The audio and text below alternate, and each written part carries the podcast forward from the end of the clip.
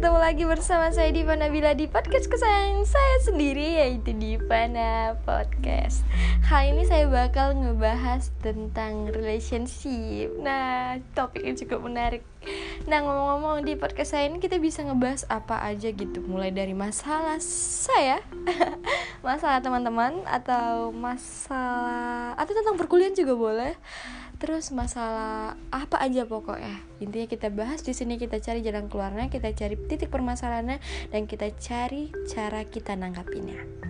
Nah teman-teman saya pernah dengar di setiap orang atau saya juga pernah ngerasain kalau kita itu nggak bisa sepenuhnya ceritain kesedihan kita ke orang lain. Tapi dengan cara kita berani menceritain ke orang lain itu insya Allah bakal bikin kita lega dan itu tergantung tanggapan dari orang yang tempat kita cerita itu gitu. Nah saran aku carilah tempat yang benar-benar teman-teman bisa lega gitu.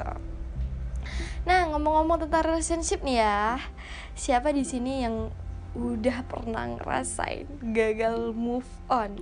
Atau juga pernah ngerasain gimana sih senangnya pacaran dan gimana juga sih sedihnya pacaran itu.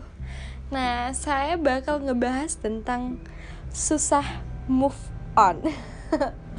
Ngomong-ngomong ya, saya pribadi pernah susah move on dan itu menurut saya sampai sekarang itu pembelajaran dan itu ngomong-ngomong memalukan kepada diri sendiri itu malu sih tapi ya namanya juga penyesalan kan nggak mungkin datang di awal gitu.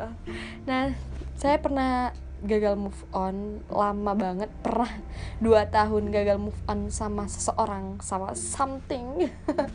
Ya sama something dan di situ saya mulai belajar belajar belajar dan di situ saya tahu kesalahan saya apa dan gimana cara saya nanggapinnya dan